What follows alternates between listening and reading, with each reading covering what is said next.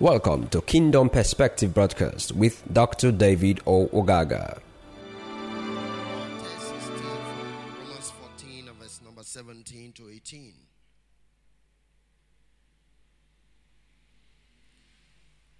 For the kingdom of God is not meat and drink, but righteousness and peace and joy in the Holy Ghost.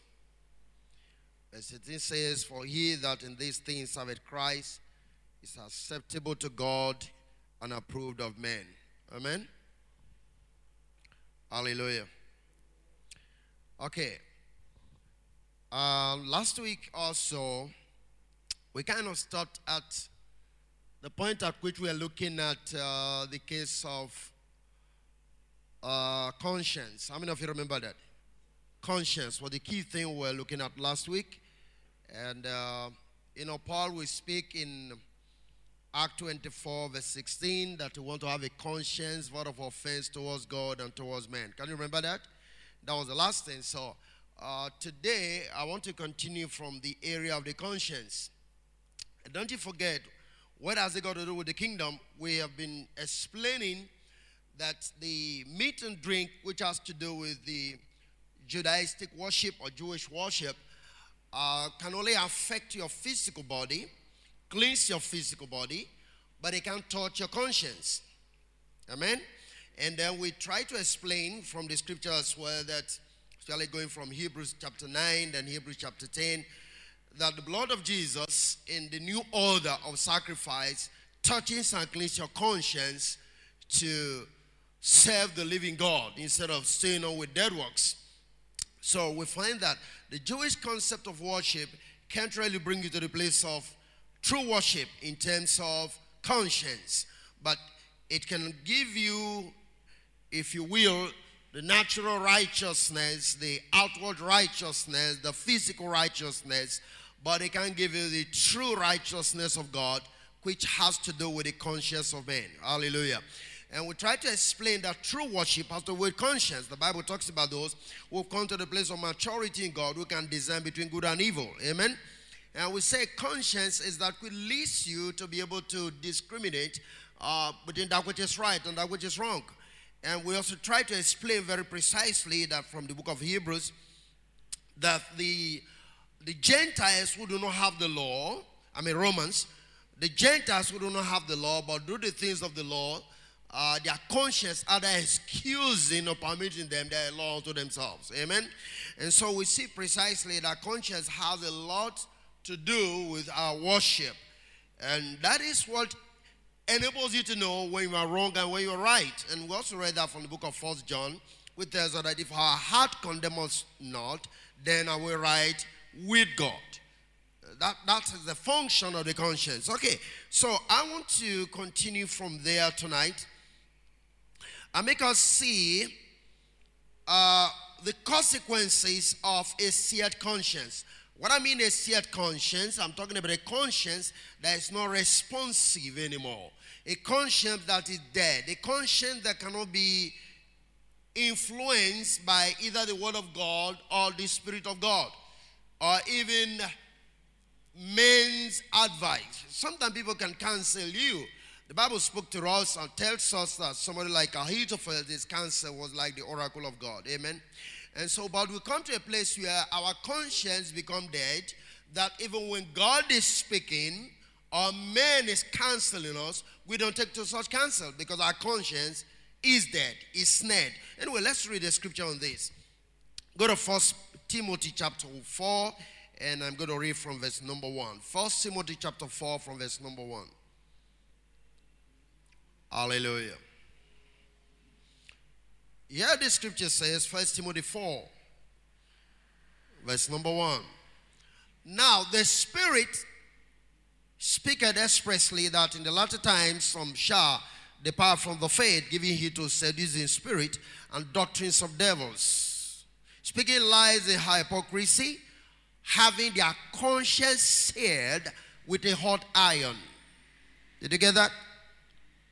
Seared conscience with a hot iron. Now, how many of you have ever received wound once?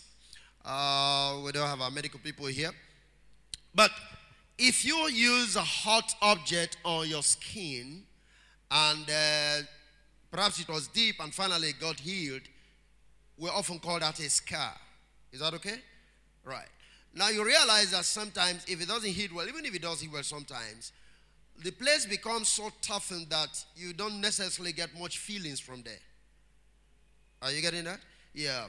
Um, as compared to your other part of the skin, if if you prick it both ways, um, I mean both spots, you find that the one that you have that scar on, you don't have much feeling. It's like it's a little bit dead. In other words, it's no longer sensitive. That's what it means. So it's like saying there are some people whose conscience have been branded with a hot iron that they don't have feelings anymore. Are you there? Good. So that's what I mean, seared. Uh, actually, the, the, Greek word is kota result, that is to brand, by implication, to render unsensitive. Sear with a hot iron. You become unsensitive. We're talking of people whose conscience is now very unsensitive to the things of God, to the Spirit of God, to the counsel even of men. Things that are genuinely real about God, they are no longer responding to it. They have a seared conscience. They are not moved by time in terms of maybe I'm late. They are not moved by what is God saying. They are not moved by what is the preaching all about. Their conscience is just dead. Something happened to it. Now I'm trying to make you see, as we read on, you're going to see the consequences of having such a conscience as a believer. Praise the Lord. Okay, now let's go down furthermore. Those with, with this uh, seared conscience, let's see how they respond to certain things. And mind you, they were already teaching some things, these guys with seared conscience. And don't you forget, most of these people, I'm going to make you see them much later. I'll give you example of two of them. They were actually Jewish believers who have come to the place of a seared conscience, and now they were promulgating several doctrines which is contrary to what they were supposed to be teaching. Okay, verse 3 said, forbidding to marry. Are you still there with me? First Timothy 4. Forbidding to marry and commanded to abstain from meat which God has created to be received with thanksgiving of them who believe and know the truth. Amen. For every creature of God is good and nothing to be refused if it be received with thanksgiving. For it is sanctified by the word of God and prayer. Hallelujah. Every creature of God is good and to be received with thanksgiving. And the Bible says, it is sanctified by the word of God and prayer. Now, this is an apostolic understanding. You must understand what apostolic doctrine is. Apostolic doctrine basically is centered on the word of God and prayer. Remember what he said in the book of Acts?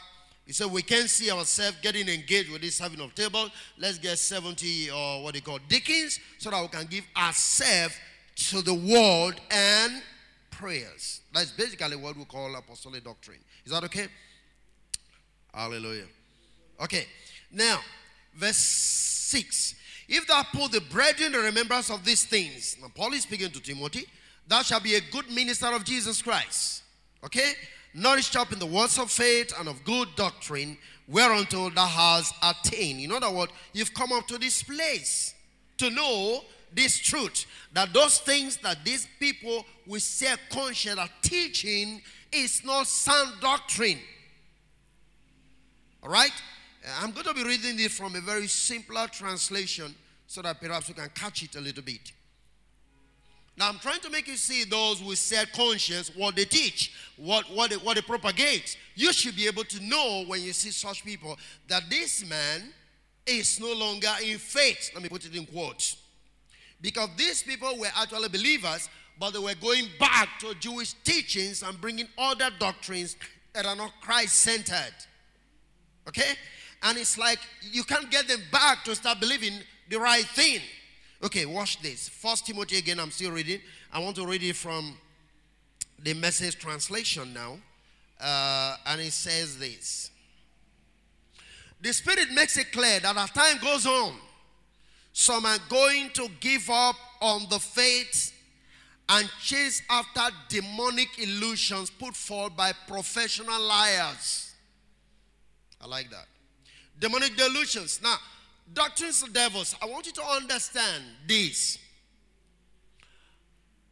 When, I have always said that, but when your emphasis is on demon, there is something wrong with your doctrine.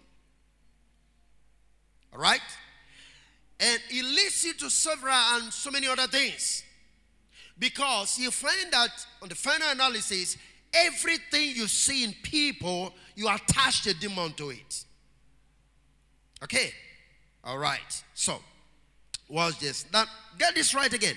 Sometimes, I remember when I was younger, the faith, I was told uh, 1 Timothy 4 is a sign of the end times. Okay? But in the true sense, 1 Timothy 4 is what happens to Christians, not the world. Hallelujah. Okay, watch this. You know, say, the Spirit makes it clear that time goes on, some are going to give up on the faith and chase after demonic illusions. When you say give up on the faith, it means you had it before. Is that okay? All right. Uh, put forth by professional liars. Number two, these liars have lied so well and for so long that they have lost their capacity for truth. I like that. That's a steered conscience. They've lied so well and for so long they've lost their capacity for truth. They can't believe truth anymore. They keep on believing the lies, and every day they are churning more doctrines out. Praise the Lord. They will tell you not to get married. Begin to see the kind of thing they teach. Marriage is sin. Marriage is forbidden by God. They will tell you not to get married. And I told you before that we have issues like this that God have to help us to help some people come out of. Because they say the higher life is never to get married. And they preach what is called celibacy. But you see, celibacy is a gift that can be given to some people. When the Bible says uh, Jesus was speaking, some made themselves eunuchs, some are made eunuch, and some or whatever, as the case may be. Uh, eunuch, if you truly take time to study that, you find that in the early courts, when we look at the word court, that is the king's courts, those who were taking care of the king's uh, palace and family, most of them were castrated so that they don't have affairs with the children of the king. Those are those were made eunuch by men. But there are some people that God have called to themselves because of missionary activities and family responsibility would draw them back. God gave them the gift never to get married. Example of that was supposed to be Apostle Paul. But basically, we do know that Apostle Paul got married somewhere along the line because you can't be a Pharisee of that high order without a family. You are not qualified to be.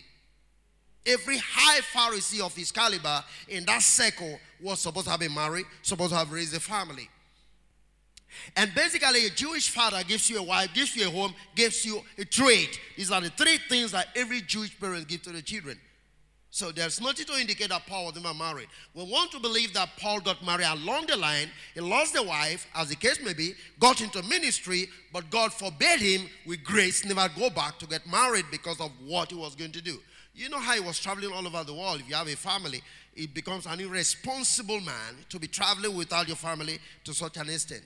Am I communicating to somebody? All right. So, teaching that you not get married is one of those uh, things that the Bible refers to as a delusion. Okay. Then he went further to say, they will tell you not to eat this or that food. No, classified food again. And you remember, it's not meat and drink. Are you following what I'm saying now? The kingdom of God is not what? Meat and drink. Now they will tell you, don't eat, don't eat that. That's what Paul is saying. It's not, kingdom of God is not about don't eat this or don't eat that. Does that make any sense? Okay. Perfectly good food God created to be eaten heartily and with thanksgiving by Christians. Furthermore, verse 4.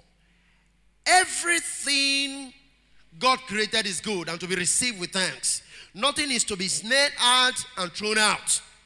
God's word and our prayers make everything, every item in creation holy. God's word and our prayers make every item in creation holy. Amen. Verse 6. You've been raised on the message of the faith. Paul is speaking to Timothy now. And I follow sound teachings. Now pass on this counsel to the Christians there, and you'll be a good servant of Jesus. Stay clear of silly stories. I'm continuing.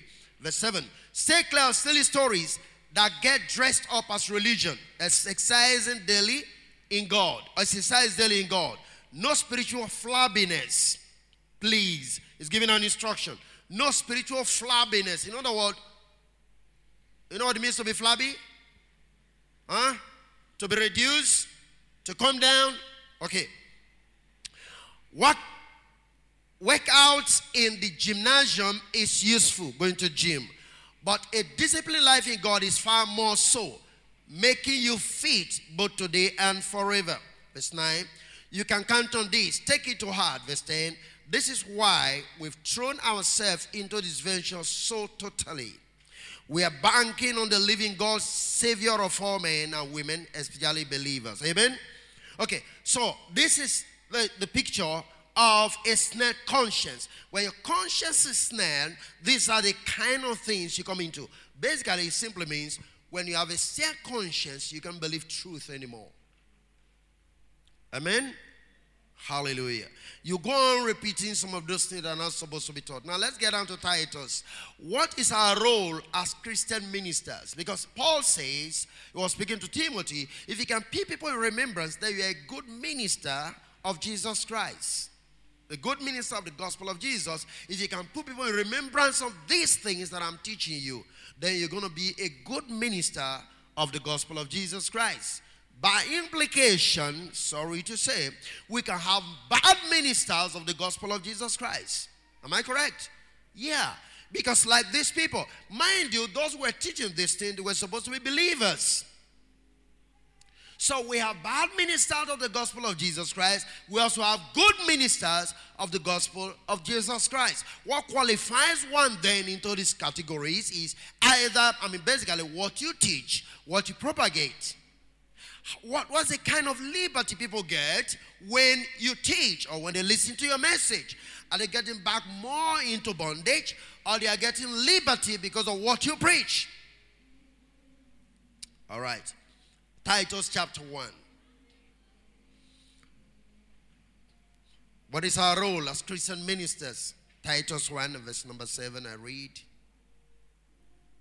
For a bishop not be blameless as a steward of God, not self willed, not too angry, not giving to wine, not striker, not giving to filthy lucre, but a lover of hospitality a lover of good men, sober, just, holy, temperate. Amen. Holding fast the faithful word as he had been taught, that he may be able by sound doctrine both to exhort and to convince the gainsayers.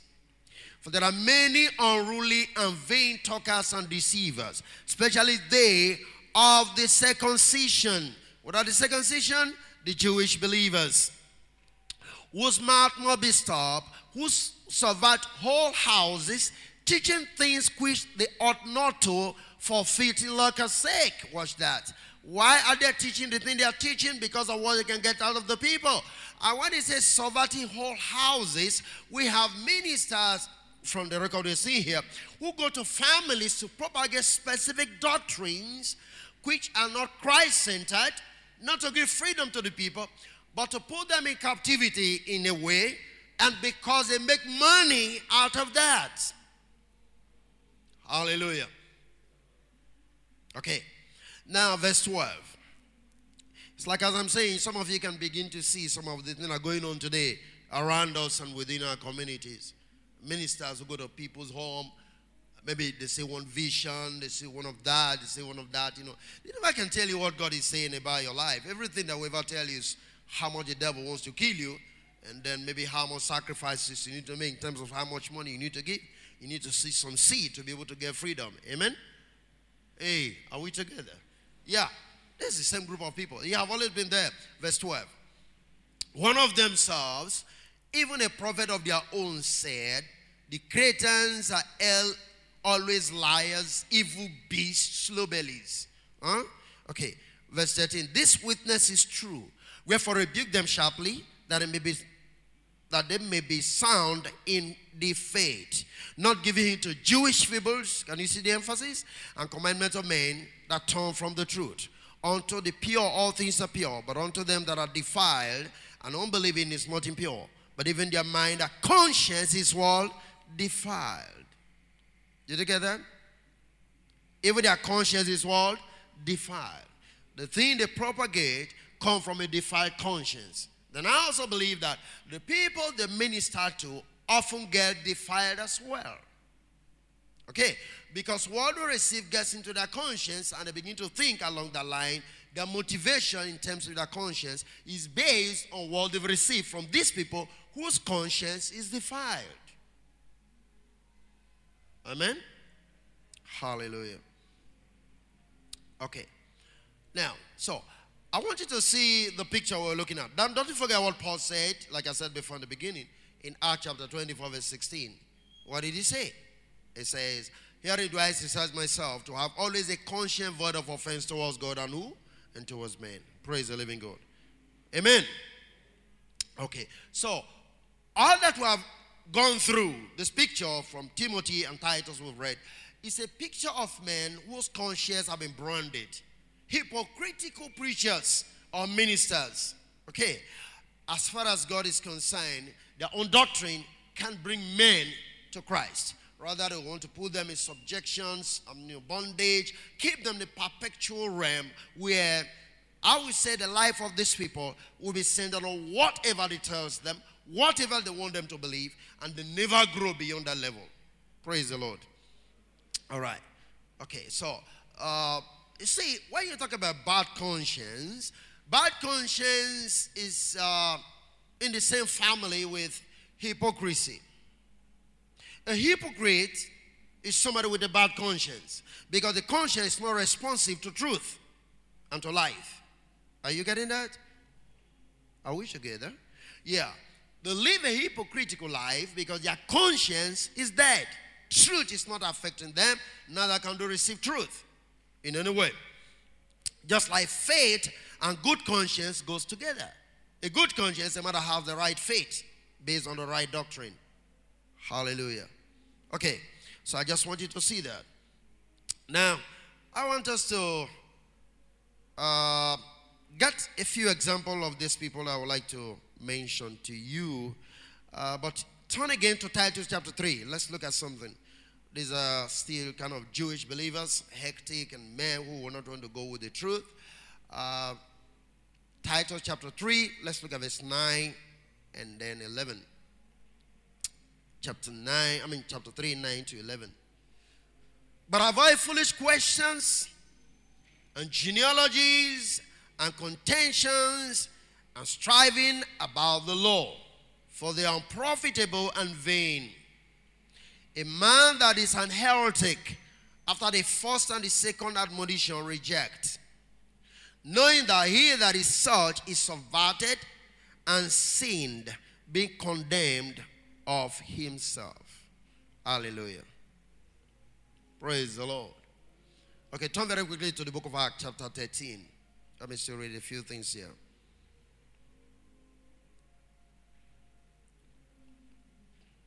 The hectic believers. These are the same people with snake conscience. They are always after genealogies in the days of Paul. Hey man, you are not a Jewish person. Hey, you can you can walk here. Oh, you don't belong to us. You don't have a blood group, whatever. You know, these are heretic people, Jewish cells. Okay, uh, Act 13. Let me read something to you here before I go to example of these guys. Act 13. Let's look at verse 44 to 46. And the next Sabbath day came almost the whole city together to hear the word of God. But when the Jews saw the multitude, they were filled with envy. Now, Paul was to speak now. Is that okay? And spake against those things which were spoken by Paul, contradicting and blaspheming. Then Paul and Barnabas was bold and said, It was necessary that the word of God should first have been spoken to you but seeing ye put it off from you and judge yourself unworthy of everlasting life, lo, we turn to the Gentiles, the heretic. Hmm? Those who don't want to come to the new place of light. You know, we have the same thing going on today. People who don't want to receive uh, truth will always tell you, well, that's not the way we're taught. That's not the way our fathers preached it. That's not the way that big man of God is preaching it. They won't come to the place of truth. Right? And Paul is saying, well, if you find such a man, maybe the best you can do is to pray for the individual because there is isn't much you can do. Most often, such people, their conscience is set with a hot iron. Hallelujah. See, like what happened in, I won't mention the name, but when we in Malaysia, we spoke about Father's house and a few other things. Was the kingdom of God scripturally properly explained? But we have a fellow here from Nigeria, belongs to one of the big churches. He has to, he has to call the the man that put up the meeting and place, can you excuse me from coming to the meeting the next day? Because I can't receive those things that are being taught. I wasn't taught that in my country. See, these are the heretic we're talking about. What is big in, just like we know, Father's house and many mansions? Simple thing that anybody, where people were jumping and being happy for, but this guy will not. Belongs to one of the major denominations, and they've been properly taught about this demon thing and all of those kind of stuff, so they won't even receive. I don't even know even if Maybe, perhaps, maybe he was thinking I'm also one of those demons that came there. Okay, let's go down. I want to give you an example of men who made shipwreck of their faith because of snare conscience. First Timothy 1. Example. I want to give you two examples of believers. Well, men with snare conscience. Hallelujah. First Timothy 1, look at verse 18 to 20 and then we're going to look at Second Timothy again. But First Timothy 1 18. This charge I coming unto thee, son Timothy, according to the prophecies which went before on thee, that thou by them mightest war a good warfare. Holding faith and a good conscience. See, faith and a good conscience goes together. Is that okay? All right. Which some have put away concerning faith have made what? Shipwreck. All right. I want you to see this. Of whom is who? Hymenaeus and Alexander, whom I have delivered unto Satan that they might learn not to blaspheme. Hymenaeus and Alexander. They made shipwreck of their faith. Now, go down to, um, I'm going to take this from. Okay, let's get down to Second Timothy 2. Now, Hymenaeus and Alexander, they were believers. They were supposed to be Christians. Okay? Where's the Bible? Okay. Are we there? Second Timothy 2? Right, 16. But shun profane and vain babblings, for they will increase unto more ungodliness. And their word we eat as doth a canker of women's who what? Hymenaeus and, and Philetus, who concerning the truth have erred, saying that the resurrection is past already and overthrow the faith of some. Praise the Lord. Amen? Okay. Now, I don't want to deal with the issue of resurrection. Uh, you could read, you could find the book, uh, Resurrection Hope is No Rapture. We'll try to explain all of that. And even though I believe this question was treated in that book, so I'm, I'm not going to explain that. Hallelujah. But I want you to see these two people who have come to this level. Now, everything they were trying to do was to stand against the truth that Paul and others were preaching. Philetus was there, Alexander was there, Hymenaeus was there. They were believers. And of course, they were Jewish believers. Are we together? Okay.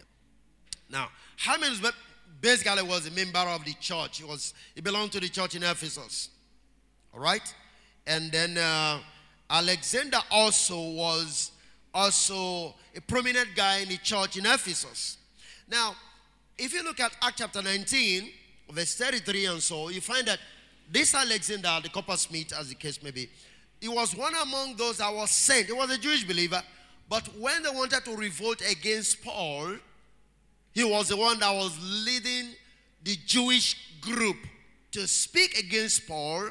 It's like saying, speaking to the Ephesian people that, man, you don't need to believe this guy. He is telling lies. We are Jewish people. He's not as Jewish as we are, maybe.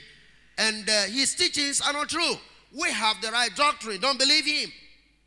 Alexander was one of the persons that was sent. He was the one that led the mob, the Jewish camp, to revolt against Paul. Because they will not receive the teachings of Paul and they will not want other people to do what? To receive same. They got a set conscience. But these were supposed to be believers, like I keep on emphasizing. They were supposed to be in the church. So most people who come to the place of set conscience, they're actually believers, not unbelievers. Does that make sense? Praise the Lord. Okay. So now, one of the reasons the Jewish people place him in the front is to be able to give support to some of the Ephesians or those in Ephesus who will not believe Paul. So it's like saying, hey, we're saying the truth. If what he's saying is the truth, how come these Jewish people are saying what he's saying is not the truth? So Alexander and these people were kind of being used to front the fact that what Paul was teaching was not true. Okay? All right. So now these are men with snared conscience that we need to understand. If you take time to read the book of 1 Corinthians 15, verse 32, Paul was saying that he wrestled with the beast in Ephesus. In other words, the beasts were not just tigers and leopard and all that kind of thing, but a lot of people whose hearts were snared, who were not aligned the word to go through. He was wrestling with this thing. First Corinthians 15, verse 32, you can find that.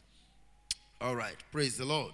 So, we have Alexander the coppersmith and all of that. Now, you need to understand about resurrection, like I said before.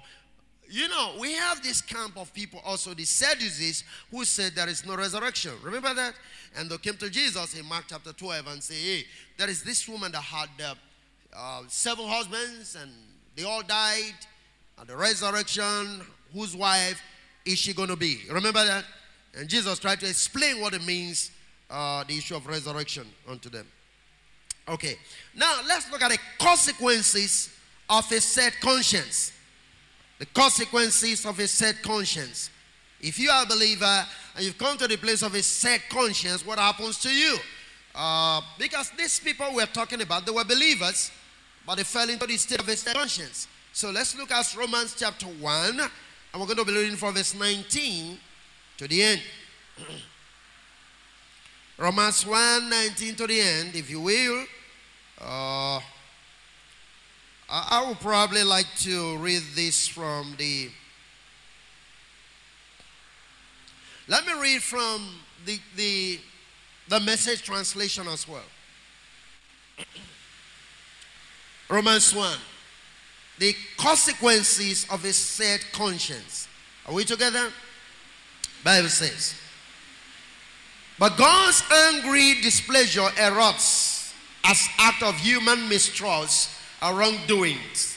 Lying accumulates as people try to put a shroud over truth. Verse 19. But the basic reality of God is plain enough. Open your eyes, and there it is. Verse 20. By taking a long and thoughtful look at what God has created, people have always been able to see what their eyes as such can see eternal power. For instance, and the mystery of a divine being. So, nobody has a good excuse. What happened was this. Now, you know what he's trying to say? You can't say there is no God. That merely looking at the creation you can see the eternal power of God. Is that all right? You look at the trees, look at the birds, look at the rivers, everything, look at the sky, you can see that there must be God. In other words, creation speaks volume. Like the book of Samuel will say, he said, even the creation, the firmament declares the glory of God. So when you look at the creation, you can see God's glory. In other words, there is no excuse for any man to say there is no God. But merely looking at creation, you can say the hard writing that God exists. That's what he's trying to say. Is that all right? Okay. Now, but what happened? Why would people not believe? Now, watch this. I'm dealing with, remember, a set conscience. We dealt with the Hebrew, the Jewish people.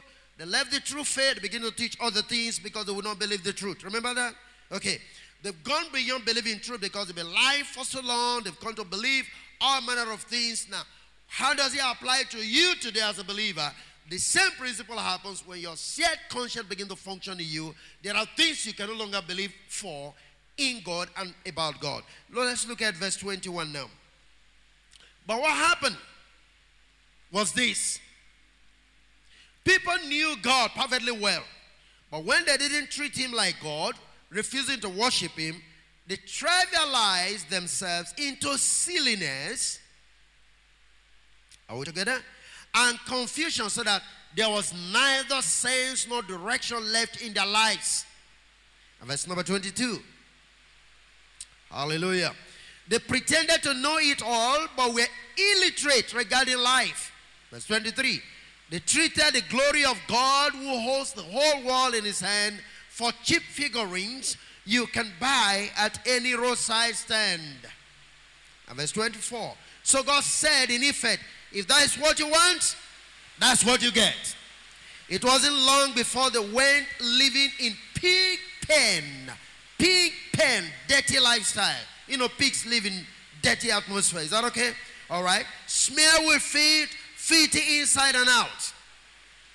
And all this because they traded the true God for a fake God and worship the God they made instead of the God who made them. And the next thing says, the God was blessed. The God who blesses us. Oh, yes. Now, verse 26 was followed. Refusing to know God, they soon don't know how to be human either. Women don't know how to be women. Men don't know how to be men. Sexually confused. They abuse and defile one another women with women, men with men, all lost no love. And then they paid for it. Oh, how they paid for it. Emptied of God and love, godless and lawless wretches. Hallelujah. Verse 20, 28. Since they didn't bother to acknowledge God, God quit bothering them and let them run loose. Verse 29. And then all hell broke loose. Rampant, evil, grabbing, and grasping, vicious back, backstabbing. They made life hell on earth with their envy, wanton killing, bickering, and cheating. Look at them. Mean spirited, venomous, fork tongues, uh, God bashers. That's hated of God now. Praise the living God. Bullies, swaggerers, unsufferable windbags. They keep inventing new ways of wrecking lives. They teach their parents when they get on the way. Stupid, silly, cruel, cold blooded. And it's not as if they don't know better. Hallelujah. Are we there? They know perfectly well. They are spitting in God's face. And they don't care worse. They hand out prizes to those who do the worst things best. Hallelujah. Now, I would like you to go back and read it yourself and you see what I'm saying. Now, when men begin to have set conscience, this is what finally follows. Praise the living God. This is what finally follows. See, now think about a situation where, because of political gain on power, a president of a nation is endorsing gay rights. This is what I'm saying. Said conscience. He's all over the place. Now, he's getting more votes, he's getting more money because he simply will give gay right to everybody. Just because of power. What is the bottom line? A said conscience. That's what I'm saying. You can't believe truth anymore. When you begin to walk in this dimension, every kind of false life you live to you is right. Because your conscience is said you can't distinguish between good and evil. So it's not just a matter of Jewish people, it's not a matter of some people who believe yesterday, it's even what is happening today. That's what I'm saying. So God's kingdom is not a matter of food and drink. What I'm saying here, it, doesn't have any bearing to do with this is what you must do, this is what you must do in terms of Jewish religion. Okay, because as we go on, we are saying when you come to God's kingdom, your conscience has to be alive. That's the difference. To the man is the meat and drink system is outward righteousness. Are you there? But to the man who is in God's kingdom is inward righteousness. That have to do with the conscience of the man. So when your conscience is alive, because you are in the kingdom, you can be able to distinguish between good and evil when it is being practiced.